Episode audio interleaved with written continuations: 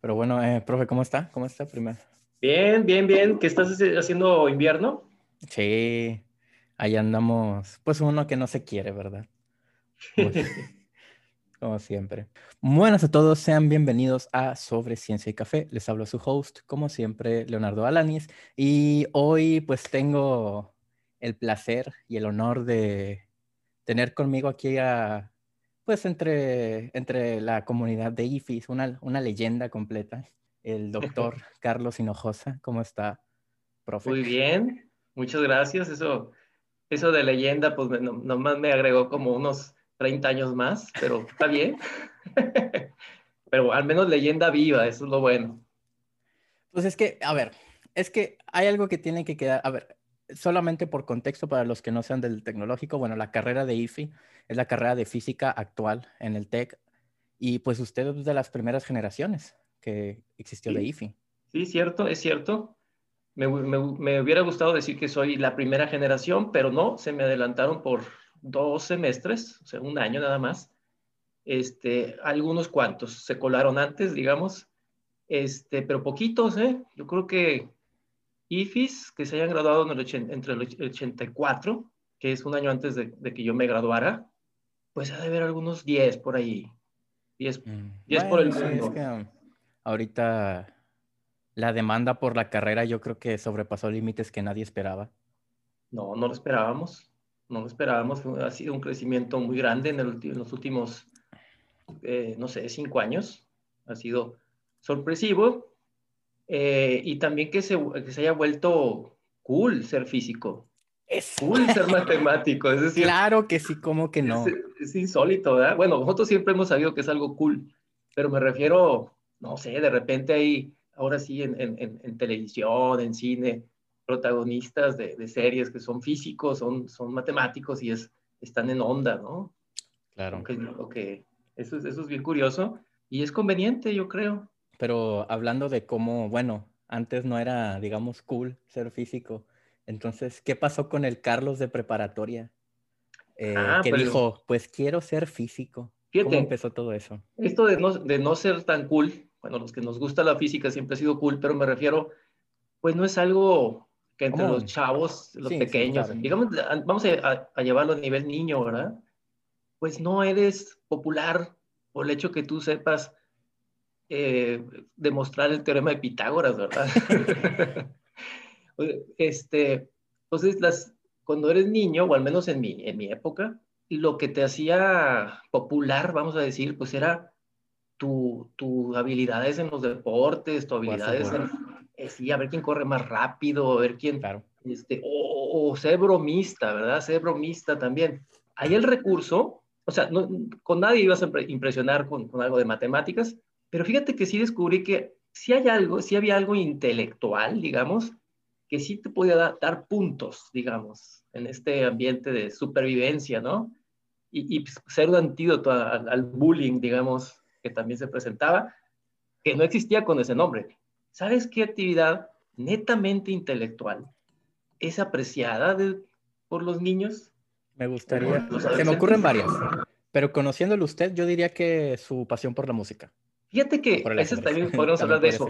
Yo, no, yo, yo la, la, pasión, la música es cierto que siempre ha tenido, pero el empezar a estudiar música para mí fue muy tardío, sorprendentemente mm. tardío, como a los 18 años. Te voy a decir cuál. Y que es, eh, pues el quizá dentro de las artes, no es la música mi talento natural, es, es el dibujo. Mm. Entonces, ah, pues saber dibujar, saber hacer alguna caricatura de alguien, es el recurso del, del, del, del, digamos, del cuate que, que, este, que a lo mejor no es muy afortunado en otras áreas para ser popular, pero si tú sabes dibujar a, un profesor, ¿no? Y todos se van, a, se van a reír, ¿a poco no has hecho un dibujito de algún profesor, ¿no? Y entonces eso, eso me daba un poder. O también dibujar a cualquiera del salón, ¿no? Y lo podía poner en cualquier condición ridícula que uno quiere, y ahí estaba el, el pequeño poder, ¿no? Bueno, mis, habilidades de dibujo se reducen a esferas cargadas y masas y resortes y ya, pero... pero pues era, era divertido, ¿no? A mí sí me gustaba dibujar y este, ¿no? Y incluso empezabas a dibujar y todos, todos hacían bolita. Mira, ya está dibujando, mira, ah, mira, ya dibujó un venado, wow. Entonces, este, eso, eso ocurría. Pero fíjate que la música fue mucho más adelante, más, más tardío eso. Pero de entre todas las cosas, usted decidió estudiar física. Sí, así es. Sí, sí me gustaba mucho la ciencia desde pequeño. Hubo una influencia fuerte de un hermano eh, y más que mi hermano, la biblioteca que tenía mi hermano. Dos de mis hermanos. Uno tenía una buena, muy buena colección de libros, en ese caso eran de literatura. Es decir, mi estimulación en la ciencia fue de forma a lo mejor un tanto indirecta a la física, ¿verdad? Porque el otro hermano sí tenía libros de ciencia, pero más cargados a la biología, a las ciencias naturales, ciencias de la tierra, geología, que eso sí ya está más conectado con cuestiones físicas, ¿no? Geología, ¿no? Entonces eso me influyó mucho, esas, esas lecturas, y que uno de los hermanos le gustaba, pues, la biología. Entonces era una, un camino hacia la ciencia. Sin embargo, yo fui el único de la familia que, que optó por, por la física, ¿no? No tengo ningún familiar de, a ningún nivel, ni tíos, ni primos que sean físicos ni matemáticos, ¿no? De, de, hecho, no. Me gustaba mucho, me influyó mucho especialmente un libro de Time Life que hablaba de, del tiempo. Una colección clásica de libros de Time Life, muy bien ilustrados, de los mejores ilustrados en esa época. Eh, y había uno que trataba del tiempo, ¿sí? Entonces, había un par de capitulitos por ahí que trataban de la relatividad. Uf, no, claro. Entonces, a mí me, eso me, me, me, apantallaba, ¿no? Eh, pensar que eso era real, que no era ciencia ficción, aunque te lo relataban un poquito con, como si fuera un agente secreto, ¿no? como si fuera ciencia ficción, pero yo sabía que eso se refería a algo verdadero, algo experimental me influyó bastante ese librito de Time, de, de, esta colección. Y, otro libro, curiosamente de la colección de, mi hermano, el más filósofo o el más de literatura, que era un libro que se llamaba La estructura del universo, de Withrow. No lo he vuelto a ver más ese libro, que pues no era de ciencia propiamente, era más como de filosofía y de historia, ¿no? Pero igual, tenía un capítulo sobre la relatividad y también me quedaba yo apabullado ahí con eso. No entendía nada, pero eso me motivó en cierta medida, en mucha medida. De hecho, eso me recuerda nuestra primer clase de física moderna, cuando nos preguntó, bueno, ¿y ustedes por qué están estudiando física? Y acabamos en esta discusión de que la mayoría de veces, pues, por física moderna. Por algún tema que tenga que ver con la física moderna, ¿verdad? Sí, sí, sí el espacio, el tiempo, pero también somos dados a, que no, a mí me fascina, si me quedo viendo simplemente esta taza de café, la empiezas a ver y empiezas a ver reflejos y sombras y, matemáticas escondidas. Y ah, no, yo tengo un trip, después de termodinámica dejo de ver la taza de café de la misma manera. Simplemente, o sea, yo digo, ok, aquí yo estoy viendo un café disolverse, pero ¿qué está pasando? ¿Energía libre de Gibbs? Claro que sí. sí, sí, sí, ya no, no, no tenemos remedio ahí. Pero bueno, volviendo, entonces eh, empieza la carrera de IFI, termina su carrera y tengo entendido que decidió irse por una maestría, si no me equivoco. Sí, hice una maestría, tenía la oportunidad, o sea, después de, graduarme, eh, fíjate que yo sí tengo una vocación de profesor, hay muchos que terminan, aunque es que terminé siendo profesor, ¿no? Pero a mí me gustaba, siempre me gustaba, siempre me ha gustado el explicar, el, entender las cosas, a entender yo mismo las cosas a través de la autoexplicación o la explicación a los demás. Entonces, era profesor y tenía la oportunidad, vamos a decir, de una manera becada, de una forma becado, estudiar una maestría. Entonces dije, ¿cuál maestría es la que más se adecua a lo que a mí me gusta? Y fue la ingeniería, ingeniería de control por las matemáticas. Tiene muy buenas matemáticas el área de ingeniería de control, matemáticas discretas, y aprendí muchísimo de matemáticas. Luego, y luego hice mi, mi proyecto, vamos a decir como la tesis, no le llamaban tesis, era, era un proyecto de, ingeniería, pero de, nivel maestría, lo hice en imágenes, en procesamiento de imágenes. Entonces ahí vi como que una, una conexión entre pues la, la física y la ingeniería, ¿no? este, porque es procesamiento digital de imágenes. Y luego esto, bueno, la maestría la acabé en el 90 y en, el mismo 90, 1990, me fui a Búfalo y allá hice otra maestría, una maestría en ciencias por el lado de imágenes, porque pues la que hice en el TEC era en control digital. Simplemente fue un proyecto final que yo hice en imágenes, pero eso me ganchó. La maestría la hice, eh, fue tengo dos maestrías entonces.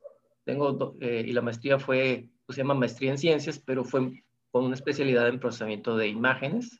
Y eso lo acabé, bueno, fue todo un proceso. Empecé el doctorado en la Universidad de Buffalo. En el 95 tuve que regresarme a México, tenía pendiente acabar el doctorado.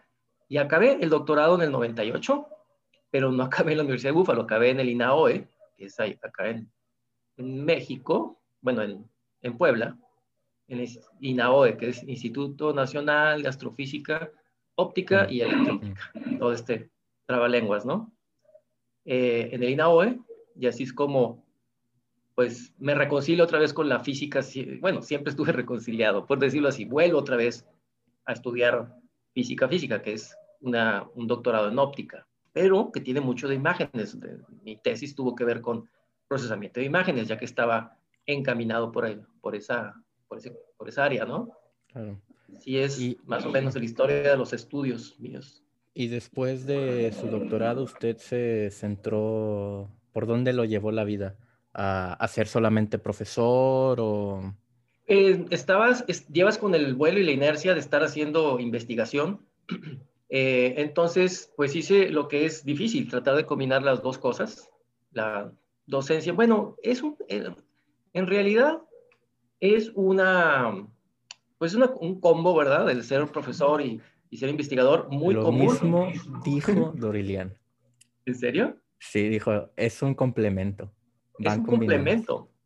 Es un complemento y realmente es lo que se estila, o sea, realmente reto a que, a que alguien diga que es que, esté, que está haciendo investigación nada más. O sea, claro que sí hay. no dirían reto porque van a levantar la mano quizá yo, yo, pero, pero realmente son, ¿quién se puede dar, eh, quién puede decir, yo hago investigación y nada más? O sea, no tengo alumnos, no tengo estudiantes, tesistas, que por cierto, eh, sí, en efecto es un combo y es un complemento y es una, es muy importante tener estudiantes de doctorado porque están en el, la investigación no se hace solo, ¿verdad? Es lo natural. Entonces, yo estuve haciendo investigación, también estuve en el, en el SNI, em, continuando pues el, lo que estaba haciendo yo de procesamiento de, imágenes, ¿no? reconstrucción de imágenes. Y, este, y así estuve pues algunos años. Después ya me fui dedicando más a la docencia y haciendo investigación, pero educativa, en física educativa. Y, este, y entonces ahora mm, lo que llevo a hacer de investigación es más en, la, en el área educativa en los últimos años.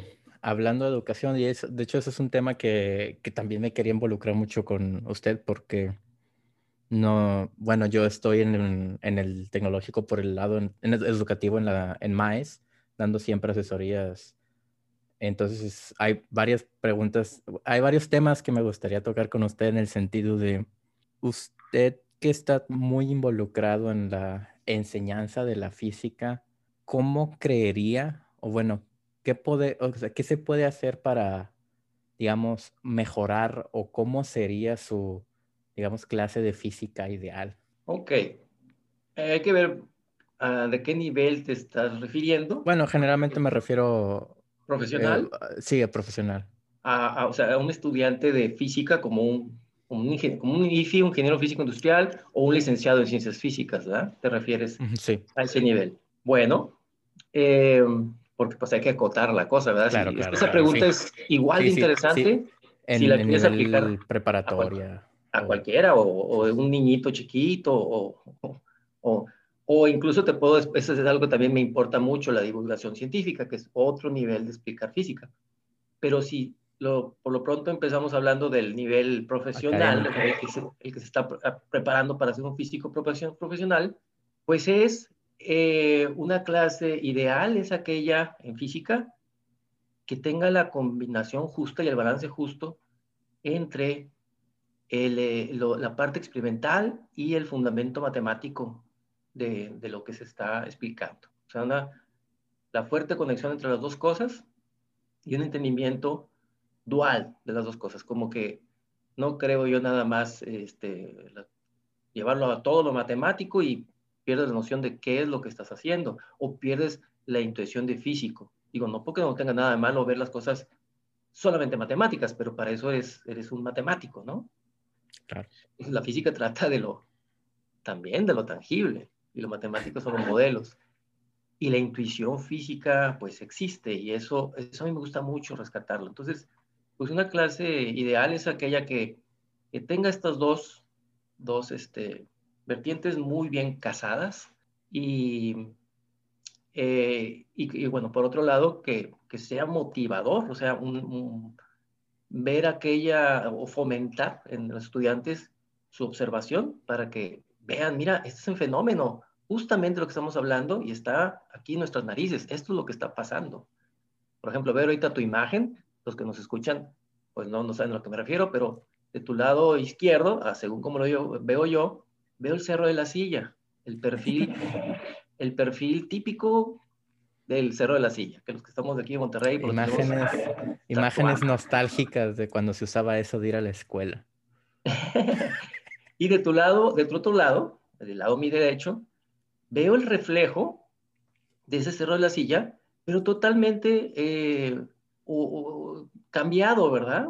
Entonces, o está dándole a una otra parte del cerro y demás, pero es un fenómeno de reflexión muy interesante, es un mapeo, es una transformación por ejemplo, tú estás viendo, si estás viendo óptico, si estás viendo reflexión, pues aquí tienes un, un proceso en nuestras narices, ¿no? Entonces me gusta mucho a mí rescatar también en, en, lo que está en lo cotidiano, el fenómeno físico. Una taza de café que esté humeando, ¿verdad? Es un universo de, de, de, fenómenos que, que, que, son es directamente relacionados con lo, que, con lo que uno puede estar viendo en determinado momento, aunque parezca que no estoy viendo algo de cuántica. Pues cómo no, claro que sí está presente la cuántica en, todas partes. Y una lámpara que se enciende y que es una lámpara, no sé, de gas. Pues hay mucho que decir de cuántica con relación a esa lámpara de gas. Y la tienes en tus narices, ¿no? De hecho, pues yo creo que de cuántica, digo, ese es como que el típico ejemplo, pero básicamente todos los materiales semiconductores nacieron en el momento en que nos dimos la valentía de querer resolver la ecuación de Schrödinger en aplicados materiales. Sí, así es. Eh, porque me estás diciendo a nivel profesional. A nivel profesional, hay, pues sí hay mucha conexión en, en, este, la física experimental cotidiana, y si no está así tan presente, pues tienes el, el laboratorio, este, o la simulación computacional, hay todo esto, ¿no? Pero, pues esta sana combinación, este casamiento entre lo, físico y lo matemático es, algo muy importante. ¿Y, ¿Y por qué tengo que preguntar? Porque pues todavía estamos a, ¿qué? Veintitantos de enero, 2021, seguimos encerrados.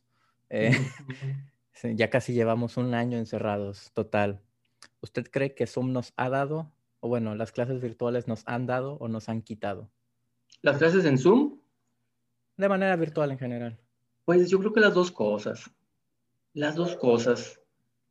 Eh, eh, nos ha dado cosas, o sea, vamos a decir, desde cosas triviales a que pues tienes unos 15, unos media horita más para que puedas dormir más. no transportarte es algo muy bueno. Eh, este, bueno, ya si nos vamos más allá, pues, pues ¿cuánto, cuánto nos hemos ahorrado de, de smog, ¿no? por, no, ir a, no estar usando nuestros vehículos tanto. Pero así, digamos, en personal cada quien, pues, en Zoom, eh, para limitar en el aspecto educativo. Eh, es algo que siempre lo hemos tenido ahí, esa herramienta, nada más que ahora la sabemos usar mejor. Eh, explotamos más lo que se pueda en imágenes. pues hay algunas ventajas. Desventajas, bueno, se nos vienen a la mente pues muchas, ¿verdad? Quise ser más bien optimista y pensar más en, en qué ventajas. Eh, pues eh, es esto, es esto. Em, cuestiones técnicas, por ejemplo, te voy a dar algo muy, muy particular. Claro. Y a te acordarás que yo a veces batallo con mi voz en poder hablar a todo el grupo. Los que están atrás casi ya no me mm. escuchan. Mi voz no es este, no es muy sonora, ¿no? Muy fuerte. Que a veces incluso me llevaba un microfonito, no sé si te acuerdas. Sí, sí, sí. Bueno, adiós a ese problema. Aquí no tengo ningún problema. Parece algo trivial, pero para mí era muy importante. Realmente, si es una limitación, el hecho que si hablo fuerte me, daño, la, me daño la garganta y, me enfermo de la garganta y, este, y estoy ronco. Es una cuestión técnica. Eh, bueno, ya me, me olvidé de ese problema. Entonces, cada quien tendrá algunas razones por qué el Zoom le puede, le puede ser bueno, ¿no? En este proceso educativo, como estudiante, como profesor. Pero hay otras cosas, ¿verdad? Hay muchas otras cosas de qué aprendizaje hemos tenido. No, no, no, tú dices del Zoom, pero pues todo el proceso de la pandemia, ¿no? Claro.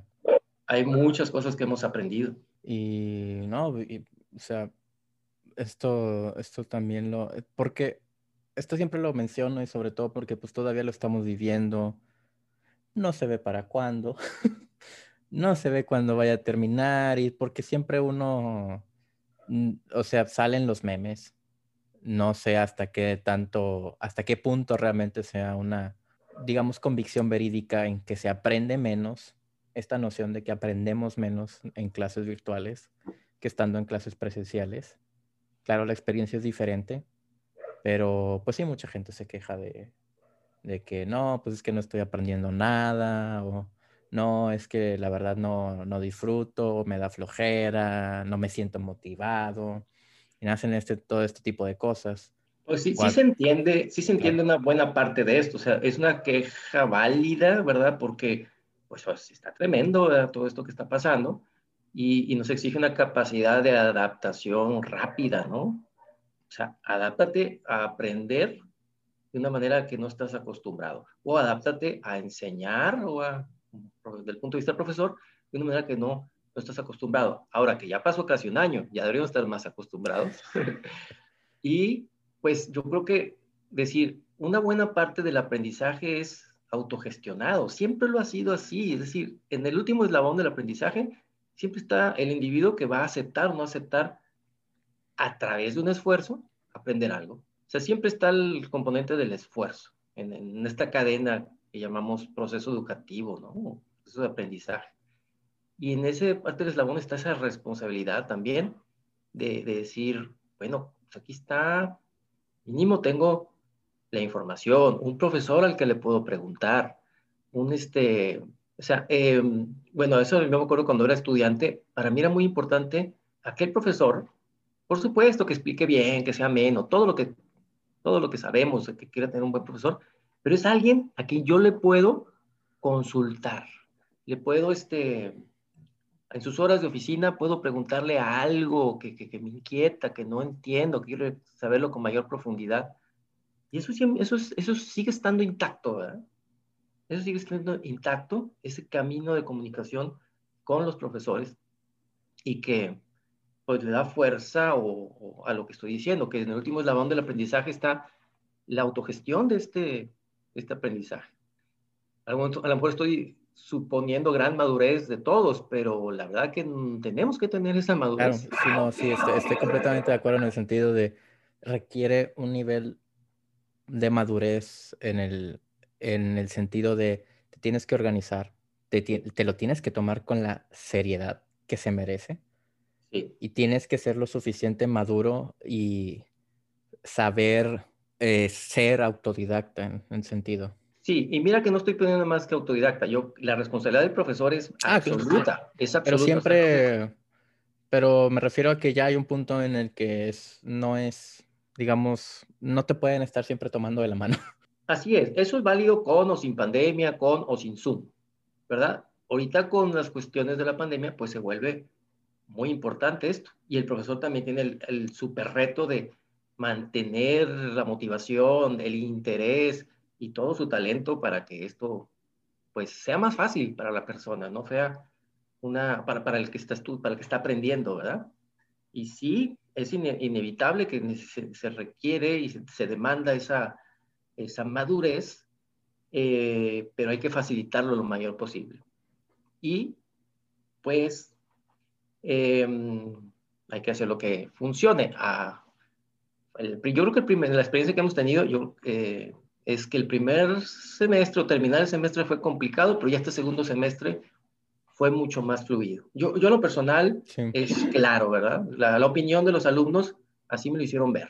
O sea, porque ya ves que tenemos esta opinión de los alumnos en las encuestas, pues eso es lo que salió. Sí hubo un aprendizaje de mí. Siendo honesto, mire, no quiero... A ver, si hay algún otro maestro mío que me dio clases en quinto semestre, no va el comentario para nadie, pero personalmente su clase eh, era la única que yo decía martes, viernes, me daba emoción. Eh, decir martes y viernes, mecánica analítica, vamos a conectarnos, porque además, o sea, la materia de mecánica analítica es una materia fascinante, me encanta, y sus clases siempre me han encantado. Desde ah, pues muchísimas gracias. Muchas gracias, eso me, me, motiva. De hecho, es algo que, que, necesito preguntar, siempre he tenido esa curiosidad de preguntarle, ¿usted nos da a los IFIs particularmente la clase, bueno, ya digamos que creo que ya dejaron de existir los, las clases exclusivas de IFIS, ¿verdad? Pero por muchos años daba la clase de Física 1. Ajá. Primer semestre. A los, a los prepos, recién salidos, carne nueva. Sí. Y luego nos vuelve a ver, no nos vuelve a dar clase hasta quinto. ¿Qué se siente como maestro ver a tus alumnos cuando recién entraron y luego no volverlos a ver en clase hasta quinto semestre? Prácticamente pues, a la mitad de la carrera la verdad que nos vemos en los pasillos. Yo, yo, ah, no, claro, pero me refiero yo siento en, un que nivel académico. Ver, claro, no, sí, sí me lo topo ahí en los pasillos, iba a su oficina y todo. Sí, sí, pero sí te entiendo, sí te entiendo porque, este, pues sí, son como sí, dos años, ¿cuánto? Quinto semestre, dos años, ¿verdad? Eh, que dejas de ver a, dejo de ver a los alumnos que le estaba dando. En un ámbito académico. ¿Qué siento cuando los vuelvo a encontrar? Pues me da mucho gusto, ¿verdad? Ver otra vez las Que seguimos aquí en la carrera es que siguen la carrera. Me da gusto verlos porque significa que siguen en la carrera. Ya los veo con más herramientas, ¿verdad? Los veo con más herramientas para, pues para ahora sí, este, ver.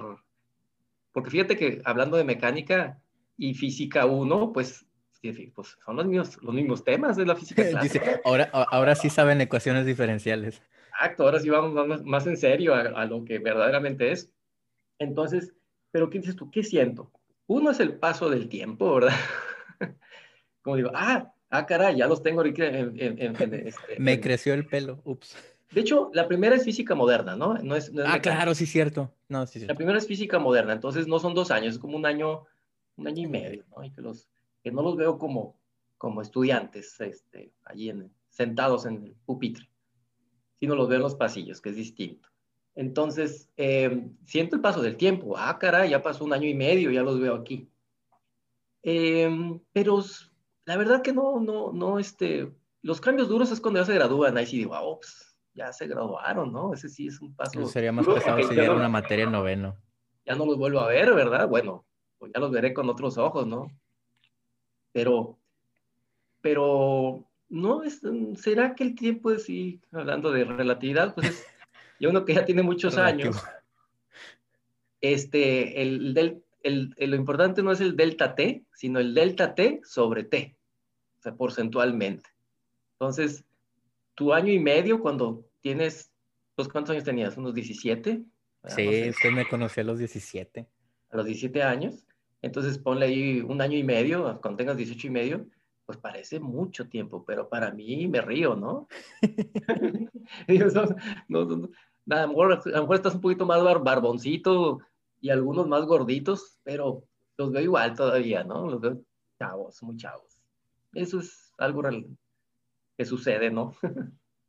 y fíjese que algo que me llamó, siempre me ha llamado mucho la atención de usted como maestro y como persona, es que de repente no, no, no de repente, pero siempre he notado que usted y se lo pregunto directamente, ¿usted considera que ya ha terminado de aprender física? Porque yo diría que la respuesta es que no. Ja, ja, ja. Pues te voy a sorprender, te voy a decir que sí. Ay, no es cierto, no es cierto. Digo, para... No, hombre, olvídate, pues, híjole, no, no, no. Como un profesor mío también decía, que lo único que pasa cuando sabes más es que amplías tu frontera del, de la ignorancia. se abre más. Se abre más, es decir, haz cuenta que abarcas más, pero ¿qué pasa entonces? Abarcas más área, pero para abarcar más área, la frontera crece, el perímetro crece, un círculo que, que vaya creciendo, pues abarca más área. Área igual a conocimiento amarrado. Pero ¿qué onda con el, la frontera? La frontera, el perímetro aumenta también y el perímetro es alias el, este, el contacto con lo desconocido, ¿no? Entonces, pues empiezas a, tienes más, quizás conocer más, tienes más facilidad de plantear preguntas, pero a fin de cuentas son preguntas las que te planteas. Planteas mejores preguntas. Yo creo que el que plantea mejores preguntas es una indicación de que has entendido mucho, has comprendido mucho, pero la pregunta es pregunta, por algo es pregunta. Entonces, no, pues hay mucho que aprender, no diría infinito. De hecho, estuve viendo un videíto ahí de un, pues de un cosmólogo Tipler, muy controvertido.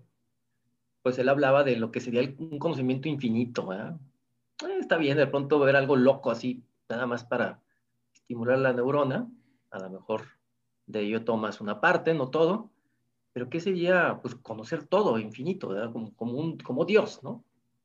Entonces, él hablaba en su creencia ahí de que, de que la inteligencia humana en algún momento iba a llegar a este conocimiento infinito. Yo, yo lo pongo en duda, pero me gusta pensar en locuras de pronto de ese tipo. Y es que esto lo traigo a la mesa en mi intento de ser un buen locutor, de ligar temas para este podcast, pero el caso es que me gustaría preguntarle, ¿usted quisiera seguir estudiando académicamente? Estudiando, sí, académicamente es una opción. Sí, yo siempre voy a estar estudiando, leyendo de física y de otras áreas, ¿no? Eh, puede ser también académicamente, un curso nuevo, o sea, de pronto eh, me he tomado algunos cursos, ya, ya, nada más por, por, conocer más del área, ¿no? Pero muchas veces no tienes que, que en un curso, pero compras un libro nuevo y lo empiezas a leer, como aquel que te comenté sobre, sobre este... De, ¿Qué era? Quantum Field Theory for the Quantum Field Theory, exactamente. Entonces, y algunos que también que leo para poder ser mejor profesor, es decir, material que sabes, pero pues siempre hay algo mejor que puedes aprender o el, la manera más sencilla de que, de ser, de, que se entienda un concepto, ¿no? Por ejemplo, disfruté mucho leer los, libros de Leonard Susskind sobre los theoretical minimums, buenísimos, ¿verdad? Del punto de vista como, ah, mira qué bien, esto se puede explicar de esta manera, ¿no? ¿Y existe algún área de la física que usted quiera estudiar ampliamente, pero no le ha dado el tiempo o no sé? Pues más sobre, este, pues sí, sí, claro que sí. Este, sobre, pues profundizar más en Quantum Field Theory, nada más, pero por, por amor Por amor al arte. Por amor al, arte, por amor a la ciencia, ¿verdad? Claro. Sí, eso, eso me, me gusta mucho, ¿verdad? Bastante cuestiones de relatividad, pues es bastante complejo, nunca vas a saber esa, área. es que... Es, tener el dominio, olvídate. Es que relatividad, no, o sea, es que como es que le tengo tanto amor y tanto odio a esa área de la física, pero el amor viene de que se me hace una formulación demasiado elegante. Soy un fanático, pero fanático en el sentido de que me encanta, no, no de defender a capa y espada una idea que tal vez luego se pueda actualizar, sino en el que a mí las, e, las ecuaciones de campo de Einstein se me hacen demasiado elegantes. Lo son, así es. Y, así es.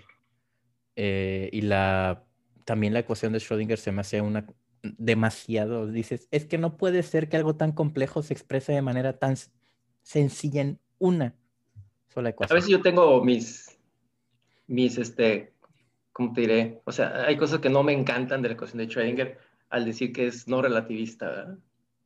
En cambio, la de Dirac me gusta más. Uy, nada más, nada más porque no he llegado a ese punto en un curso de cuántica. Todavía no llego ahí. Eh, digamos que, pues el siguiente semestre llevo cuántica. entiendo. Está muy bonito ver, este, cuestión de Schrödinger, por ejemplo, como el operador por un vector es igual a un escalar por el vector. es que también las ecuaciones de Maxwell, yo no, o sea, verdaderamente a mí no me cabe en la cabeza cómo todos los fenómenos eléctricos y magnéticos, cuatro, cuatro, y si te esmeras son dos. Sí, pero tienes que agregar la de, la de, la, de la de Lorentz, la fuerza de Lorentz. Más, más otras cuantas, pero... Para que tengas el kit completo, ¿no? La fuerza, porque las ondas, eh, como las ecuaciones de Maxwell, pues es la relación entre los campos, campos que crean campos y la, el juego entre los campos, pero este, eh, bueno, y, pero falta la, la, que hace que se muevan las cosas, ¿no? La, la fuerza de Lorentz. Y ahí sí, ahí tienes el kit completo, ¿no? Bueno, en su, en su formulación covariante ya. Entonces, llegando, llegando a este punto de física de teorías modernas, ¿usted em, a qué teoría moderna le ve potencial en lo que ha aprendido, leído, escuchado sobre todas estas sobre estas teorías que apuntan al goal que, se tiene en la física de lograr una teoría del todo? La teoría del todo. Pues mira, sí me, sí me agrada mucho eh, principios de...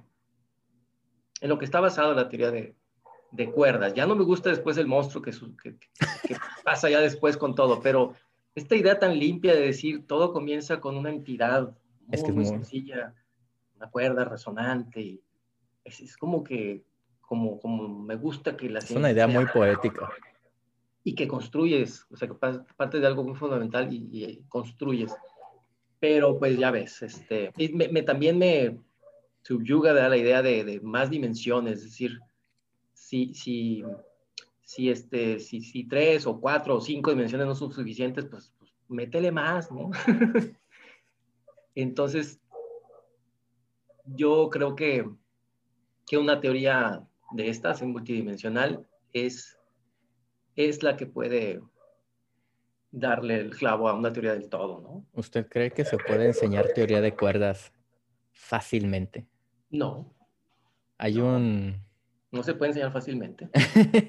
es que hace poco me topé... te confieso que no la, yo no la, no la, no es lo que, es, es otra área también que me gustaría estudiarle más no es mi área y tengo ahí infinidad por aprender. Es que me topé hace poco un libro eh, de un curso de, de, teoría de cuerdas dado por, por, por Barton, un profesor del MIT. Y está planteado para nivel undergrad. Entonces me lo topé y ahí lo tengo, lo tengo muy pendiente, así de que me lo quiero aventar de principio a fin para, porque también la teoría de cuerdas es un, es un área de que, también así, de que mm, simplemente la idea me fascina y tengo ganas de ver qué onda con, formalmente con todo.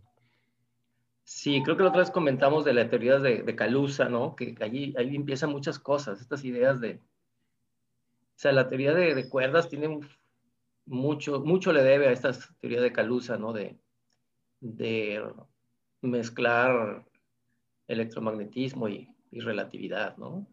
¿Y cómo ve, cómo ve la, la teoría de Wolfram que se hizo, pues, digamos? Ah, la leí así a nivel nota de del periódico, una cosa así, ¿verdad? Este, no, no, no leí más, no profundicé más, o sea, pero como que algo me dijo que no le, no le hice mucho caso. Wolfram ha hecho algunas declaraciones que no me han, no me han gustado en, otras áreas. Por, eso lo pregunto, porque sé que usted no es un gran fanático de, de, Wolfram como, una, como persona. Pues es que dijo cosas acerca de la educación que estoy totalmente en desacuerdo, ¿verdad? Es más, casi es opuesto a lo que, a cuando me hiciste la pregunta, que creo que creo que es una clase ideal y te di mi contestación, pues te das cuenta que es opuesto a esa, a esa idea porque él hablaba de cosas de, que, de educación muy básica, ¿no? ¿Para qué a los niños enseñarles, este, no sé, lo que llegaba al extremo de, de hacer sumas y divisiones, y si para eso ya tienes calculadora. Y él hablaba también de sus cuestiones ya a nivel, ¿para qué los enseñas a derivar o integrar? Si ya tienes Wolfram Alpha, cogen Wolfram. Entonces, pues no, no me pareció eso, porque qué bueno que tenemos esas herramientas, pero pues, alguien las programa y alguien las usa y alguien las modifica y alguien las aplica y para eso pues tienes que saber mucho más. Este, eh, al menos a un nivel, o sea, puedes decir, es que yo soy ingeniero civil y, no tengo que saber dónde salen las cosas. Bueno, hasta cierto punto, ¿verdad? Porque hay de un ingeniero civil a un ingeniero civil. Uno va a diseñar cosas nuevas y otro que no más sigue. Entonces, esa es la diferencia. Entonces, eh, pero no, la nueva teoría esta que habló, pero la teoría del todo de Wolfram, no, no, no, no la, no la seguí nada más. Lo leía a nivel nota periodística, una cosa así. De hecho, de hecho eso que dijo de mm, sobre, bueno, que sobre estas declaraciones de Wolfram, ¿verdad? Eh, esa es la razón, una de las razones por las que no me gusta usar eh, solucionadores de ecuaciones diferenciales, porque me gusta, generalmente me gusta a mí programar mis propios métodos. Sé que hay mejores, pero a mí me gusta programar mis propios métodos numéricos para, porque me gusta saber qué estoy haciendo y me gusta saber que si truena de perdido, saber por qué está tronando en vez de aventarme un clavado en el código de alguien más. ¿O por qué privarte? ¿Por qué tienes que escoger una cosa u otra? O sea, siempre puedes combinar el mejor de los mundos. En este caso quiero hacerlo por alguna razón from scratch, las cosas, ¿no? desde la nada. Empezando de los ingredientes muy básicos y a veces no, pues me, apoyo en, este... Sí, claro, sí, ya un punto en el que tengo una, una ecuación diferencial muy fea. Exacto, y simplemente necesito, ¿cómo se llaman estos métodos de paso adaptivo y demás que verdaderamente no sé programar? Bueno, digo, pues ya ni modo. Claro. Si lo que te interesa y lo más sustancioso está en otra parte, pues para qué detenerte en este parte del cálculo. Pero ok, ese es otro nivel.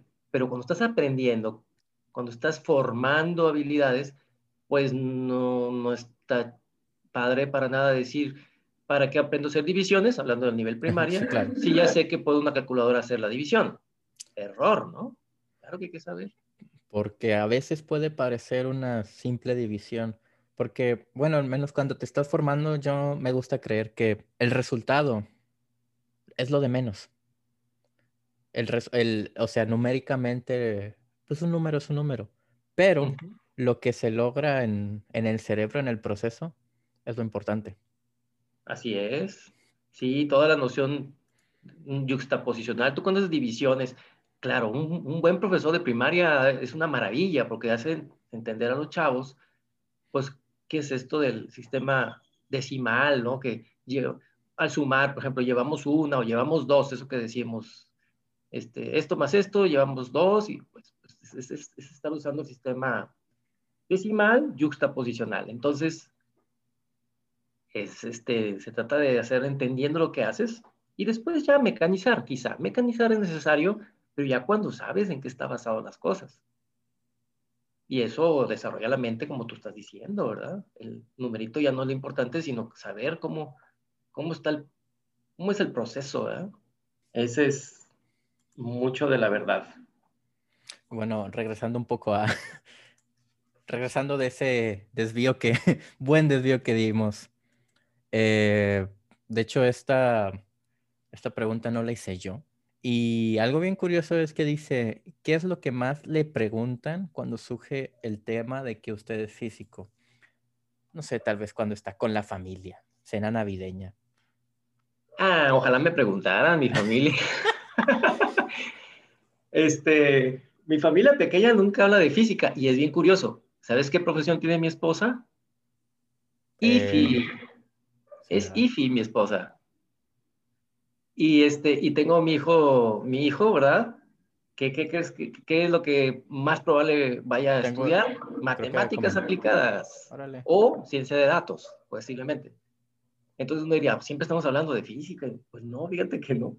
Ya hablamos de educación, fíjate, porque sí son... Ahora, dices, no mi familia, pero sigamos, aquí te va. Haz de cuenta que llego a una reunión social eso, eso es verídico, muchas veces pasa. Yo tengo, muchos de mis amigos son, son artistas, fíjate, es más que, bueno, también tengo muchos, tú conoces a muchos de mis amigos, porque son profesores también, también tengo mis amigos eh, físicos, obviamente, y matemáticos, ¿no? Y, de, otros, de otras partes, ¿no? A través de, la, de los tantos años que tengo, pues ya he conocido mucha gente, mucha gente. Pero también tengo amigos artistas, ¿no? Pintores. Tengo amigos músicos, por supuesto. Y entonces me hace mucho, hay mucho interés en la física, de lo que en el fondo es lo mismo que te interesa a ti y a mí, es el tiempo y el espacio.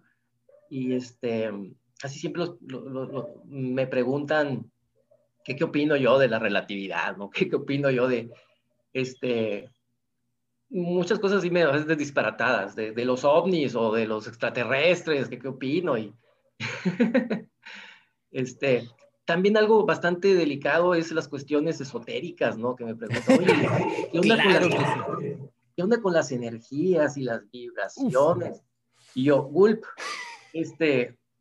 Y todo está vibrando. Ese es el resultado. Exacto, porque me dicen, porque todo es energía, ¿verdad? Y yo, uy, tengo que contestar que sí, porque sí, porque hasta el vacío sabemos que hay...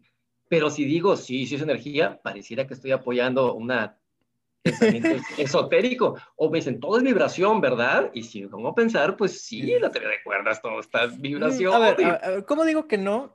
Pero también cómo te explico. Exacto. Porque si te digo que sí, te vas a quedar con la idea. Digo, sí, nada más que lo que tú crees que es energía, no es la energía de los pensamos los físicos. La energía que pensamos los físicos es algo que se mide. Que de hecho, de hecho, no, no, no. A ver, a ver, a ver, vamos a eso. Profe, ¿qué es la energía? Vámonos, recio. A ver, échale. Pues híjole, como muchas cosas es un concepto en física que ha evolucionado bastante, al grado que ahorita, pues, al propio vacío, en otros tiempos el vacío era la ausencia de cualquier cosa. De hecho, pues ahí está el concepto de la energía del espacio-tiempo mismo. Exacto. Entonces, pues, híjole, no está tan fácil, pero la, la energía es una cantidad, primero, más puedo decir qué propiedades tiene la energía. Es una propiedad que se conserva, presente, que es, es medible, a veces difícilmente medible, pero en principio es medible. Y, y es, vamos, hay que relacionarla con el tiempo, ¿verdad? El hecho de que los procesos, este, en, en, el, en el, vamos a ir, dentro de dentro de la física determinística, de la física clásica, hay una simetría en el tiempo. Y por eso es que existe una conservación de la energía. Y que si no se conservara, ni le pusiéramos atención. O sea, el hecho de que haya, en, digamos, en un sistema cerrado, con las simetrías, con la simetría temporal adecuada, eh, el hecho de que haya un número que no importa que, o sea, lo, lo mides y después pasa el tiempo y lo vuelves a medir y siempre es el mismo, para mí es algo casi como mágico. Pues eh, es bastante notable, no sé si mágico, pero es bastante no, lo digo así, como que es una idea de que dices, o sea... Y es un ancla, es un ancla para poder entender algo. Las cosas son muy complejas, multivariables, caóticas, de muy difícil predicción. Entonces, cuando tienes una cantidad se conserva en un proceso, es una liviane, ¿verdad? Porque, por ejemplo, en un, sistema planetario puede ser caótico, son N cuerpos, hay una interacción, pero si dices, pero... a pesar del caos, hay, hay unas cosas que se conservan, que es la energía total, el momento angular total y el momento, eh, perdón, y el, sí, el, el momento lineal total en un sistema cerrado. Pues que aliviane, cuando menos eso es diferente a un caos total, ¿no? Está, hay ese orden. Y el de la energía que tú preguntas tiene que ver con esta simetría del tiempo. ¿Qué pasa a nivel cuántico? Porque a nivel cuántico se reformula un poco la, la noción de la conservación de la energía. La energía sigue siendo un concepto absolutamente importante, pero una pequeña reformulación, ¿verdad? Que pareciera que estás diciendo lo mismo, pero Haces una medición en tiempo 1, una medición en tiempo 2, comparas esos resultados y pues, la energía es la misma. Pero ¿qué pasó en el inter entre T1 y T2? Pues muchas cosas pueden pasar. O sea, principio de incertidumbre, ¿verdad? Ese delta T eh, con relación a la incertidumbre de la energía, hay una conexión entre ellas. Y ahí te va. Con tu la pregunta original me decías, cuando estoy en alguna reunión o a nivel familiar, ¿qué me preguntan a mí como físico? pues este, eh, las que me gustan es, bueno, ¿qué opinas del tiempo y relatividad? Porque pues puedes hablar como físico, pero cuando veo que hay una tendencia a algo esotérico y, híjole, es, pues sí le entro, ¿verdad? Pero trato de dar espérame, el punto de vista físico es, es de lo medible, trata, la física trata de lo, de lo que es medible, al menos en principio, ¿verdad? Es medible y lo mides y mides lo mismo, siempre y cuando, sabemos, hay incertidumbre, ¿no? Incertidumbre, pero pues sabemos a lo que me refiero, ¿verdad? Cuando, cuando puedes decir, bueno, va a caer eh, con una aceleración de 9.8 cuando se experimenta en las mismas condiciones, en ausencia de aire, todas estas cosas, eso trata eh, la física. Y en cambio, pues lo otro, no, decir todo es energía desde el punto de vista esotérico, eso no es medible, entonces no pertenece a la física. No voy a hablar mal de ello, nada más, eso no es física, eso es pensamiento. ¿Usted cree en cosas mágicas, profe? Eh, pues defíneme qué es mágico. Bueno, digamos, usted tiene. Ay, no sé. porque, porque dice, más bien creen cosas esotéricas. No, a ver, a ver si me. Que si yo creo en cosas esotéricas. no, no, no, no, no, este, pero si tú me dices que si yo creo que la física es la totalidad de todos ah, los fenómenos, te diría, es decir, si el física lo, lo, definimos como aquello que es medible, o sea, las teorías que tratan de lo que es medible, o al menos medible en principio, y digo, ah, pues qué buena ciencia, que, esa ciencia debe existir, qué bien, es la física, yo me apunto a estudiarla, pero ¿puedo asegurar que eso es todo lo que existe? Haría mal en decir que eso es todo porque no estamos seguros. ¿Qué tal si hay fenómenos que se escapan a esto que es medible, etcétera? Ahora, ¿estoy hablando que soy un esotérico? No, estoy diciendo simplemente que soy un desconfiado de todo. soy un desconfiado de que, pues, a ver, con estos sentidos que yo tengo de la vista, de la audición, y esto es lo que puedo censar y es lo que puedo asegurar que es la parte física. Pero no tengo que ser esotérico. ¿Qué tal cuando hablamos de un universo paralelo que está allí? Es totalmente, no lo podemos censar está en una teoría y sale como colateral una teoría, pero no es medible, al menos ahorita no tenemos ni idea de cómo. Entonces, a lo mejor no es físico. O sea, el hecho que salga ahí una teoría, ya, a lo mejor en principio no es medible. O cosas que nos escapan. A lo mejor, a lo mejor no tenemos acceso a la razón, al menos en este tiempo, ¿no? Entonces, pero no, yo no, mejor no uso la palabra ni esotérico ni nada, porque no es la palabra, ¿verdad? Porque la, el esoterismo es asegurar cosas claro. con una convicción absoluta. Y no, yo no tengo ninguna convicción absoluta de esto. Pero si mapeo que lo único que existe es aquello que yo pueda medir o que en principio el humano pueda medir, pues no necesariamente. No necesariamente. A lo mejor otro que no sean humanos lo podrán medir. Bueno, mm, otra pregunta que tengo por aquí apuntada del buen Correa. Sí, porque sí, me mandó, me mandó un montón que están bien interesantes. Y es, dice, ¿qué historia de la física es su favorita? Así como la de los Bernoulli con los retos a Newton y a todo el mundo, las discusiones entre Einstein y Bohr. Sí, me gusta uno, pero no me preguntes quiénes son los protagonistas. A ver, Creo que uno es este matemático, no sé si es Norbert Wiener o el otro. Bueno, te digo, no me preguntes quiénes son los protagonistas, pero era un físico y un matemático. Y tampoco sé si es verdadero, pero está muy padre la historia. Entonces, dice este, ah, eh, mira, ahí tengo un acertijo, ¿verdad? Tenemos dos trenes que se están aproximando uno contra otro, ¿verdad? Bueno, los las partes frontales de los trenes, ¿verdad? Están en, van en contra y en algún momento pues chocarán, ¿no? Pero sale un pajarito de, de, de, uno de los trenes y se dirige hacia el otro tren. Y cuando llega este segundo tren, se regresa al primero y del primero otra vez se regresa al segundo. Así está el pajarito, en, digamos, en zigzag. Y siempre los trenes aproximándose. Entonces, le da datos numéricos, que no, ahorita no quiero aburrir con esos datos numéricos, pero eso el físico se lo, se lo dice al matemático, ¿verdad? El acertijo. Entonces, el, el, el, la pregunta es, ¿cuánto tiempo, en cuánto tiempo, este, cuánta distancia recorrió, recorrió el, pajarito en todo este proceso?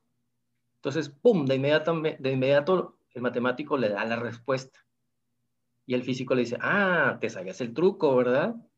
Que finalmente lo que tienes que hacer es calcular el tiempo en que un tren encuentra otro tren y como la velocidad del pajarito es constante, la rapidez es constante, pues la distancia simplemente es la, la, la, la, sencillísima formulita de dividir, ¿no? Tiempo entre velocidad. Eh, dice, no, lo que hice fue calcular la serie infinita. Claro. ¿Cómo? se supone que es verdad. Este, los nombres te los debo, después te digo quiénes fueron. Este, pero ahí está dos maneras diferentes de pensar y que llegan a la misma respuesta, un pensamiento físico y un pensamiento matemático. En el fondo los dos son pensamientos matemáticos, pero sabemos a lo que me refiero, esa manera de pensar por una serie, ¿verdad? Infinita, una suma la hizo de volada, ¿no? En la mente. De hecho, al día de hoy se me hace matemáticamente fascinante el hecho de que haya cosas infinitas que converjan. Es fascinante y en eso estamos, en eso basa nuestro, pues todo lo que sabemos de cálculo integral y diferencial, en esa idea de continuidad que, quién sabe, parece que, pues, que el universo realmente dudemos si es continuo, o al menos tiene doble aspecto, ¿verdad? Ahorita podemos hablar de eso, doble aspecto, continuo y discontinuo a la vez. Pero las matemáticas del cálculo diferencial, pues mucho está basado en las funciones continuas, ¿verdad? Derivabilidad y demás.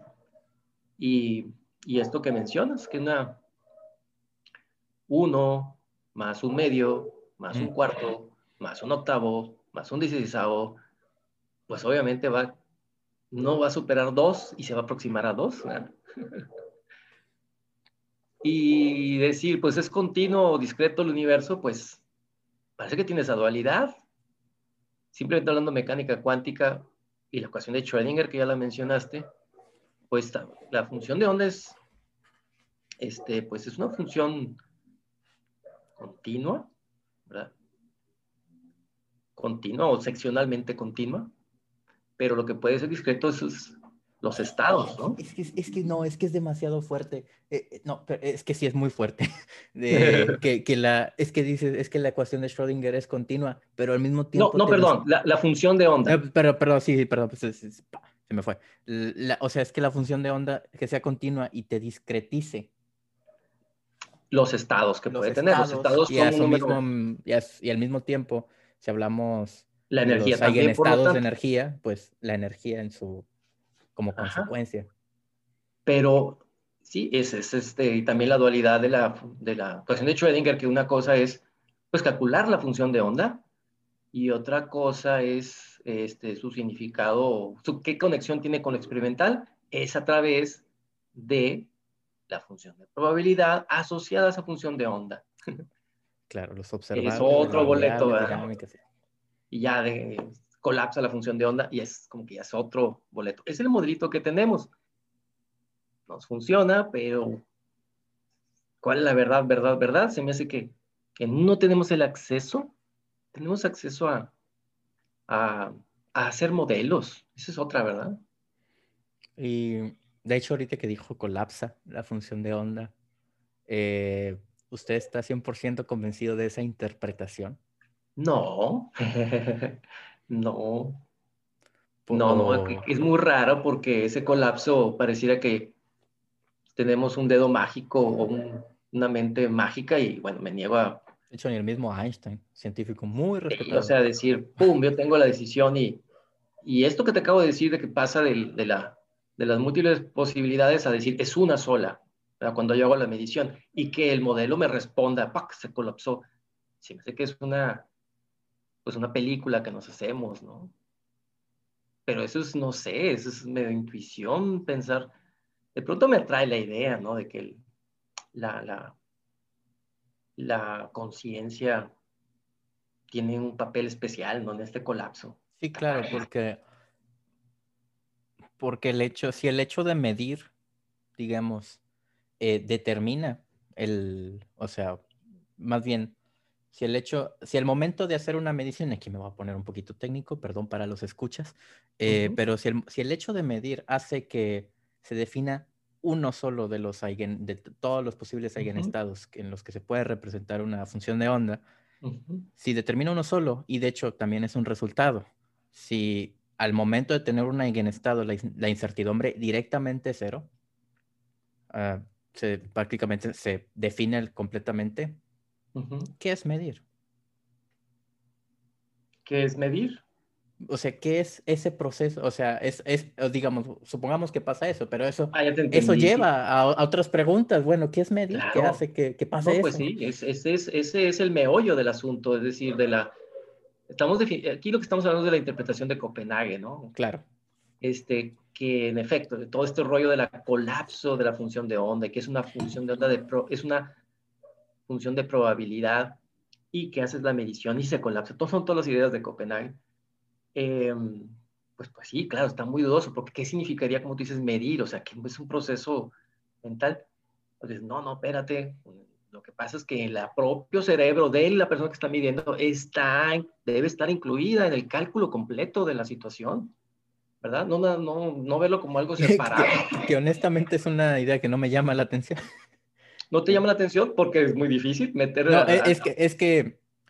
Es que, es que, es que al mismo tiempo es demasiado abstracto decir que, no sé, se me haría, no sé, se me hace demasiado extraño pensar que la persona afecta en algo. Sí, pero, que, pero lo que te iba a decir, de hecho, es un remedio a este, es decir, que una de las posibilidades es de que el es incompleto decir, o sea, está sesgado decir, tienes el fenómeno cuántico y un medidor. No, no, no, no. El fenómeno completo analizar por medio de la ecuación de Schrödinger es incluir al individuo que está midiendo como parte del sistema cuántico. Entonces, deshace ciertas, ciertas este, eh, situaciones, entre comillas, mágicas, ¿no? ¿Qué pasa? Lo que pasa es de que, que, este, bueno, pero a veces tienes que llegar a las conclusiones como que se, dan se, llevan a cabo todos los procesos y se crean múltiples universos, que también está... Es otra interpretación ahí. Sí, pero esa, fíjate que es, tiene muchos adeptos, mucha gente muy seria está, está, eh, por ejemplo, era la, era la, la ah, Hawking, creo que era la la que se inclinaba más. Había mucha renuencia primero a esta teoría de los múltiples universos, pero es la que resuelve muchos problemas. Por ejemplo, el papel de la conciencia como si fuera a tener un papel muy estelar en, la, en el universo, que pues no hay explicación para eso, ¿verdad? Es muy seductora, a mí me gusta la idea, pero pues no es la que te gusta. Y la de múltiples universos me parece muy desagradable, pero realmente es la más es la más que te puedo decir, menos basada en que el humano tiene un papel demasiado preponderante en esta universidad, sino es que habrá universos donde ni siquiera existan humanos y ni siquiera seres inteligentes, porque esos universos pues, les tocó unas condiciones eh, terribles para la, para la existencia de la vida, ya no se diga de la, de la conciencia. Existen los universos, pero pues ahí están, dormidos. O sea, es como decir, me saco yo la, este, la lotería y siento que soy privilegiado y soy único en el universo. Bueno, es que a alguien le tenía que tocar la lotería, ¿verdad? A alguien. Y ese, el que le toque, va, va a creer en, en las hadas, ¿no? Porque pues le fue súper bien, ¿no? Pero eh, todos los demás no. Entonces somos aquellos, ahorita las personas que estamos aquí, seríamos los ganadores de esta lotería y pareciera que estamos privilegiados. Algo así. No significa que yo sea un adepto a la teoría de múltiples universos, pero, pero sí tiene esa, esa cualidad. ¿Y usted cree este, que un día vamos a tener realmente la respuesta a todo? no todo, perdón, a estas preguntas. Decir a estas preguntas, porque si no volvemos a lo que ya hemos dicho del conocimiento infinito. Yo creo que sí, algo de, sobre esto sí, porque y se pueden visualizar experimentos que tengan la, la, este, la posibilidad de inclinar la balanza a una de estas. A lo mejor no vamos a tener acceso a estos múltiples universos, pero a lo mejor podemos descartar que el fenómeno de la conciencia es el, el, determinante para colapsar la función de onda, o entendemos que la, este colapso de la función de onda era aparente, algo así. Este, eso sí se puede, quizá la respuesta está en una computadora cuántica, una verdadera computadora cuántica que sea la clave para entender el, proceso. Y sí, y sí este, discernir si es por un lado o por otro. ¿Por qué creo que sí puede haber? Porque a través de la historia de la ciencia, y muy del siglo XX, había cosas que ha pasado, cosas que parecía que fuera imposible que las íbamos a saber un día, y sí, resultó que un experimento inclinó la balanza a cierta, a saber si esto era cierto o no. Eh, una cosa, ¿no? y simplemente, y hablando de lo mismo, esto es la desigualdad de Bell, ¿verdad? Este, el trabajo que hace Bell. Ojo. Para poder discernir e inclinar la balanza a una de las interpretaciones. Claro que ahí este, está súper interesante porque la que descarta es una que tenía un carácter determinístico y apuntó más por algo más probabilístico, ¿verdad? ¿Te me congelaste o te... No, no, no, es que, es, que, cuando dijo la... Es que, es que cuando dijo la, desigualdad de Bell fue de que estaba entre una de las múltiples preguntas de Correa. Ándale, así es. Entonces, lo que, a lo que voy es de que eh, sí, a lo mejor sí si vamos a poder tener este conocimiento de cuál es una de las interpretaciones verdaderas de la mecánica cuántica, no lo descarto, de que pueda haber experimentos que nos indiquen cuál es la, la, interpretación más probable. Si Copenhague tiene razón, si es múltiples universos, si es una, una variante de variables ocultas, o quizá algo nuevo, que no sé cómo puede ser algo nuevo. por ejemplo, la, la cuántica. Wolfram, no, que Wolfram tuvo razón. Eh, pues tenemos dos gigantes, dos gigantes que son la cuántica y la relatividad general. Eh, ¿Usted cuál cree, cuál cree que sea el camino para la para una eh, para, para una física fundamental? Porque, por ejemplo, Feynman, pues Feynman creía fielmente en la cuántica como la teoría fundamental. Y de hecho, él fue el que empezó todo este rollo de la gravitación cuántica. La gravitación cuántica. Eh, por eso tengo, aunque no lo he estudiado, ya lo había dicho y lo confieso, puede ser la, eh, la aproximación de teoría, de cuerdas, con todo y el desprestigio que ha tenido y toda la crítica de que no genera precisamente experimentos falsables o comprobables Em, puede ser por ahí. Em, es que puede ser que tengamos una teoría ahí en las narices, pero el problema es que no podemos demostrar si esa es la correcta, ¿no?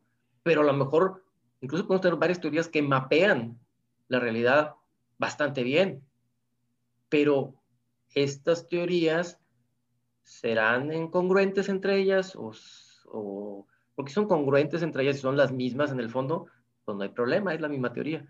Pero si son diferentes y hay contradicciones, esas contradicciones deben manifestarse en la posibilidad de generar experimentos que nos hagan la diferencia entre una y otra teoría.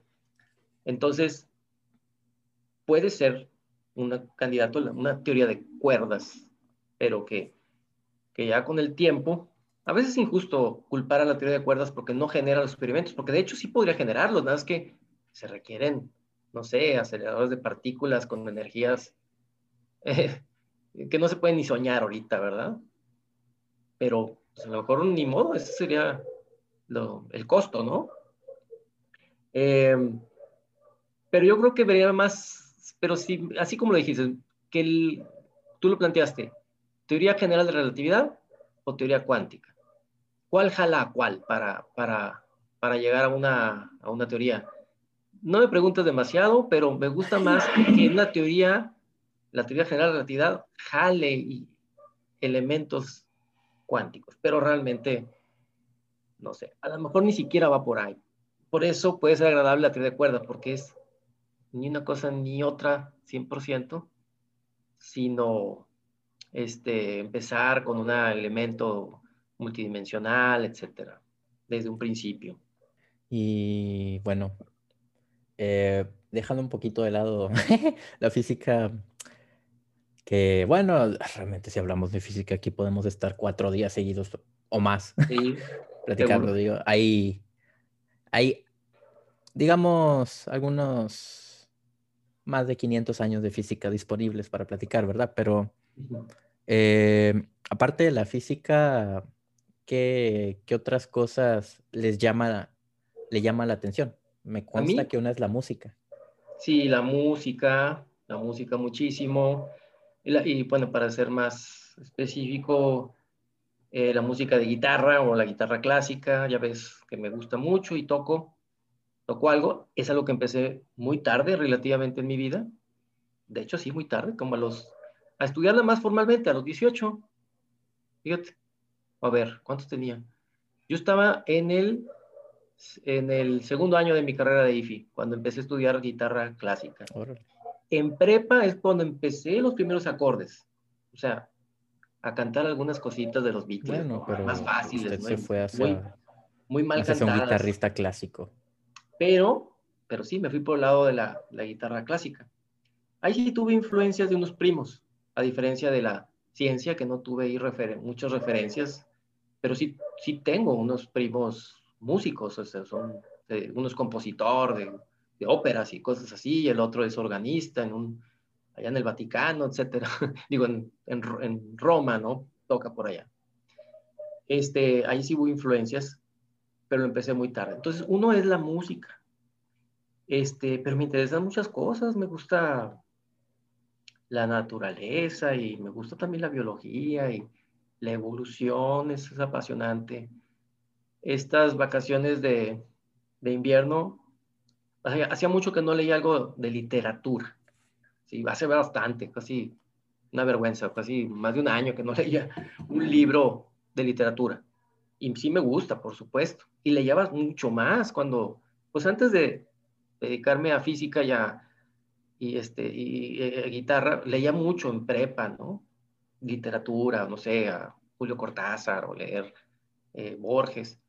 Y lo que leí, y me lo propuse, tengo que leerlo en estas ocasiones, leí On the Road, es un libro de Jack Kerouac, muy influyente y que, no sé si has escuchado tú la generación Beat, este que se, pues que se, se, mm, desarrolla en los años más o menos 50, la generación Beat.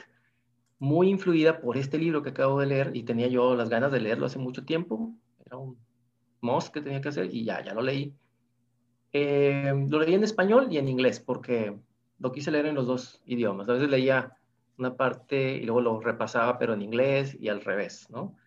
Porque a veces, digo, sí sé inglés, pero de pronto hay expresiones de jóvenes que aparte, a veces hay un slang de los años 50 o de los 40. así, nuestra fuente más confiable de primera mano, Wikipedia, claro que sí.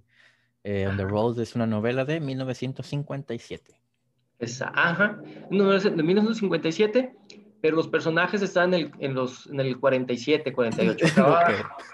Sí, o sea, está como que ubicada 10 años antes de, de, cuando los escribió, porque él recordaba, es un tanto autobiográfica, con muchas libertades, ¿no? Pero Jack Kerouac hizo un viaje o varios, muchos viajes por los Estados Unidos e incluso a México. Así termina el libro con el viaje a México y está bien interesante porque su viaje hacia México pasa por Monterrey, ¿no? pasa por Monterrey, pasa por Linares, o sea, cosas que nos parecen bien, bien cotidianas a nosotros, este, en los años 40, pues sumamente exóticas para ellos. Y está, está padre, el, libro está interesante y fue sumamente influyente ese libro, esa manera de ser de los personajes tan desenfadadas, cool, precisamente cool, Acuérdate que después de la guerra, este, mm. de la Segunda Guerra Mundial, bueno, pues la gente tuvo que ser hiperdisciplinada en esos tiempos de la guerra y, y, este, con un carácter muy duro, y entonces estos suavizan la cosa. Esta nueva generación suaviza la cosa y este, les gustaba mucho el jazz y tocaban el bongo. Ahorita diríamos que muy vagos, ¿no? Pero como que era un momento donde los jóvenes tenían que hacerse más, más relajados este, pon tú que ahorita digamos poco responsables. Y eso fue la generación Beat.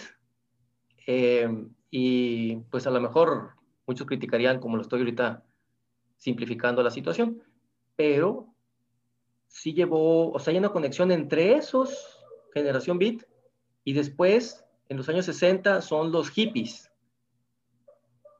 que no es lo mismo, pero sí hay una conexión. Y ahí se va, estas tribus urbanas que están como en contra del establishment. Los verdaderos hipsters, los verdaderos hipsters son de los años 50 y son estos. Es una forma un poco despectiva. Hipster eran los, los este, pues un poco intelectuales, pero muy cool, escuchaban jazz, mientras los viejos escuchaban este, la música quizá de banda, digo, de, de las grandes bandas, no de banda de aquí de los norteños de México, sino las grandes bandas, estos escuchaban jazz, se acercaban con los negros, no tenían prejuicios raciales. Todo eso es la generación beat. Es interesante. Pues leí el libro On the Road. Y antes de que nos agarre el, nuevo semestre. Sí, por eso me apuré a leerlo. Soy lento para leer, eso sí, soy lentito. Sí, pues toma, digamos, en este día y época, toma más trabajo sentarse uno a leer. Pues sí, porque hay muchos distractores y es la imagen.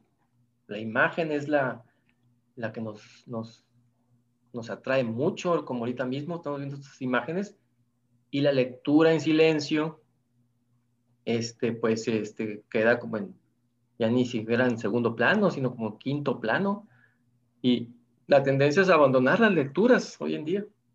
Mucha gente algo, que a mí me ayuda al, a sentarme a leer, porque también, de hecho, bueno, yo, yo no leo tanta literatura, digamos, clásica. Me, eh, me gusta a mí mucho eh, todo el tema del anime y la cultura japonesa. Entonces, hay un pequeño género de novelas en Japón que se llama novelas ligeras, que está relacionado con el manga, pero son novelas tal cual. Se les dice ligeras por por el carácter del idioma, del kanji y los caracteres japoneses. Pero traducidos al inglés, realmente, ahora sí que son indistinguibles de una novela. Nada más que cada 50 páginas hay una imagen.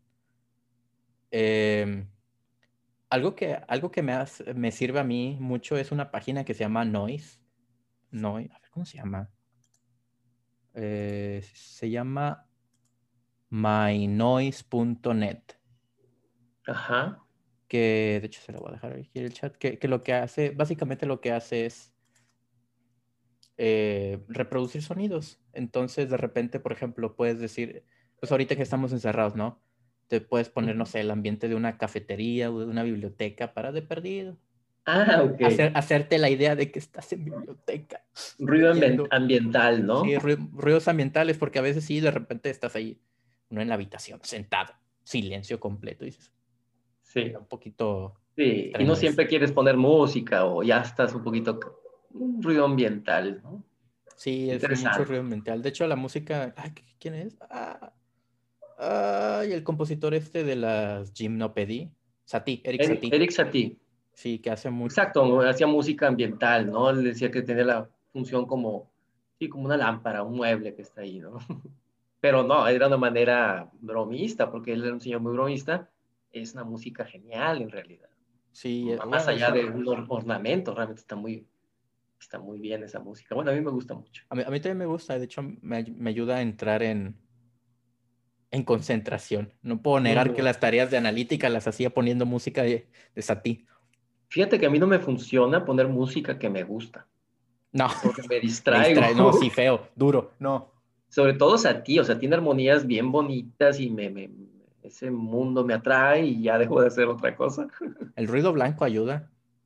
Algo así, ruido blanco o algo que, un ruido ambiental, una cascadita, algo así, puede yo Le digo, yo le digo a David, a Correa, ¿cómo puedes hacer las, tareas escuchando metal? Por favor. O sea, ¿cómo haces eso? pues igual que mi hijo también, no metal, pero también rock, rock así, bastante pesadito. También Eddie, el, buen Eddie también le traba duro a, acertar ellos. O sea, de verdad yo no puedo. Pero bueno, eh, estamos llegando al final de este tiempo, de este espacio, así que una última cosa que quiera decir, profe. ¿A ah. todos los escuchas? A todos los escuchas. Bueno, pues él llama trillado, pero muy sincero. el mensaje de salud, de que todos este, estén bien, el trilladísimo cuento de que todos se cuiden, pero es verdadero, vamos a cuidarnos, este, cuidar a todos los que estamos allí en la familia, porque a veces los jóvenes, los jóvenes se olvidan que hay gente mayor, son más, son los más propensos, y que, bueno, retomar aquello que decíamos de la autogestión, es decir, tomemos las cosas por las riendas, ¿no? De todo lo que sí podemos. Ya sé que hay cosas, muchas cosas que no podemos ahorita, pero ¿qué es lo que sí podemos? El aprender en este eslabón, en esta cadena que llamamos de, aprendizaje, el último, el último nexo es uno y su voluntad y su compromiso para, para aprender. Entonces, no lo, no quitemos el dedo renglón, ver las cosas optimistas, me lo digo a mí mismo porque de repente a mí mismo me puede, me puede agarrar, este, agarrar un pesimismo, ¿no? Pero el optimismo, ahorita que decíamos, por ejemplo, yo, yo, yo veo el mundo muy, muy, a pesar de todo, muy, muy conectado, muy interconectado. Y a lo mejor conectamos nuestras, mm, si tú quieres, nuestras vulnerabilidades, nuestros miedos, pero estamos muy comunicados virtualmente, si tú dices, pero lo estamos. A mí me, me han conmovido, por ejemplo, videos de algún músico que estaba como olvidado y ahora hizo sus videos y es visto nuevamente por muchos. Y simplemente porque agarró su guitarrita y empezó a cantar y lo, puso, lo expuso totalmente gratis, ¿no? O sea, no le importó, o sea, él simplemente está expresando su vulnerabilidad. Entonces, ver todas esas cosas, pues, este, nos reconcilia otra vez eh, eh, a los humanos en esta, en esta aventura que pensamos que es muy nueva, pero no es nueva. Los encierros han existido. Acordémonos que Newton hizo su teoría en un, encierro por una pandemia, justamente, mucho peor que esta. Bueno, no, esta, sí es global, pero aquella era de la peste, ahora era, era peor esa enfermedad. Entonces no es nuevo. Entonces reflexionemos que son ciclos y, y este, y para adelante, hay que echarle. Eso es un mensajito. Pero bueno, muy, un, un, gusto haber platicado con usted. Hasta aquí llega el episodio de hoy para los cinco escuchas que me escuchan. Y bueno, eso ha sido todo. Eh, les ha hablado su host, Leonardo Alanis, y nos vemos hasta otra. Muchas gracias, nos vemos. Un abrazo, Leonardo, y a todos.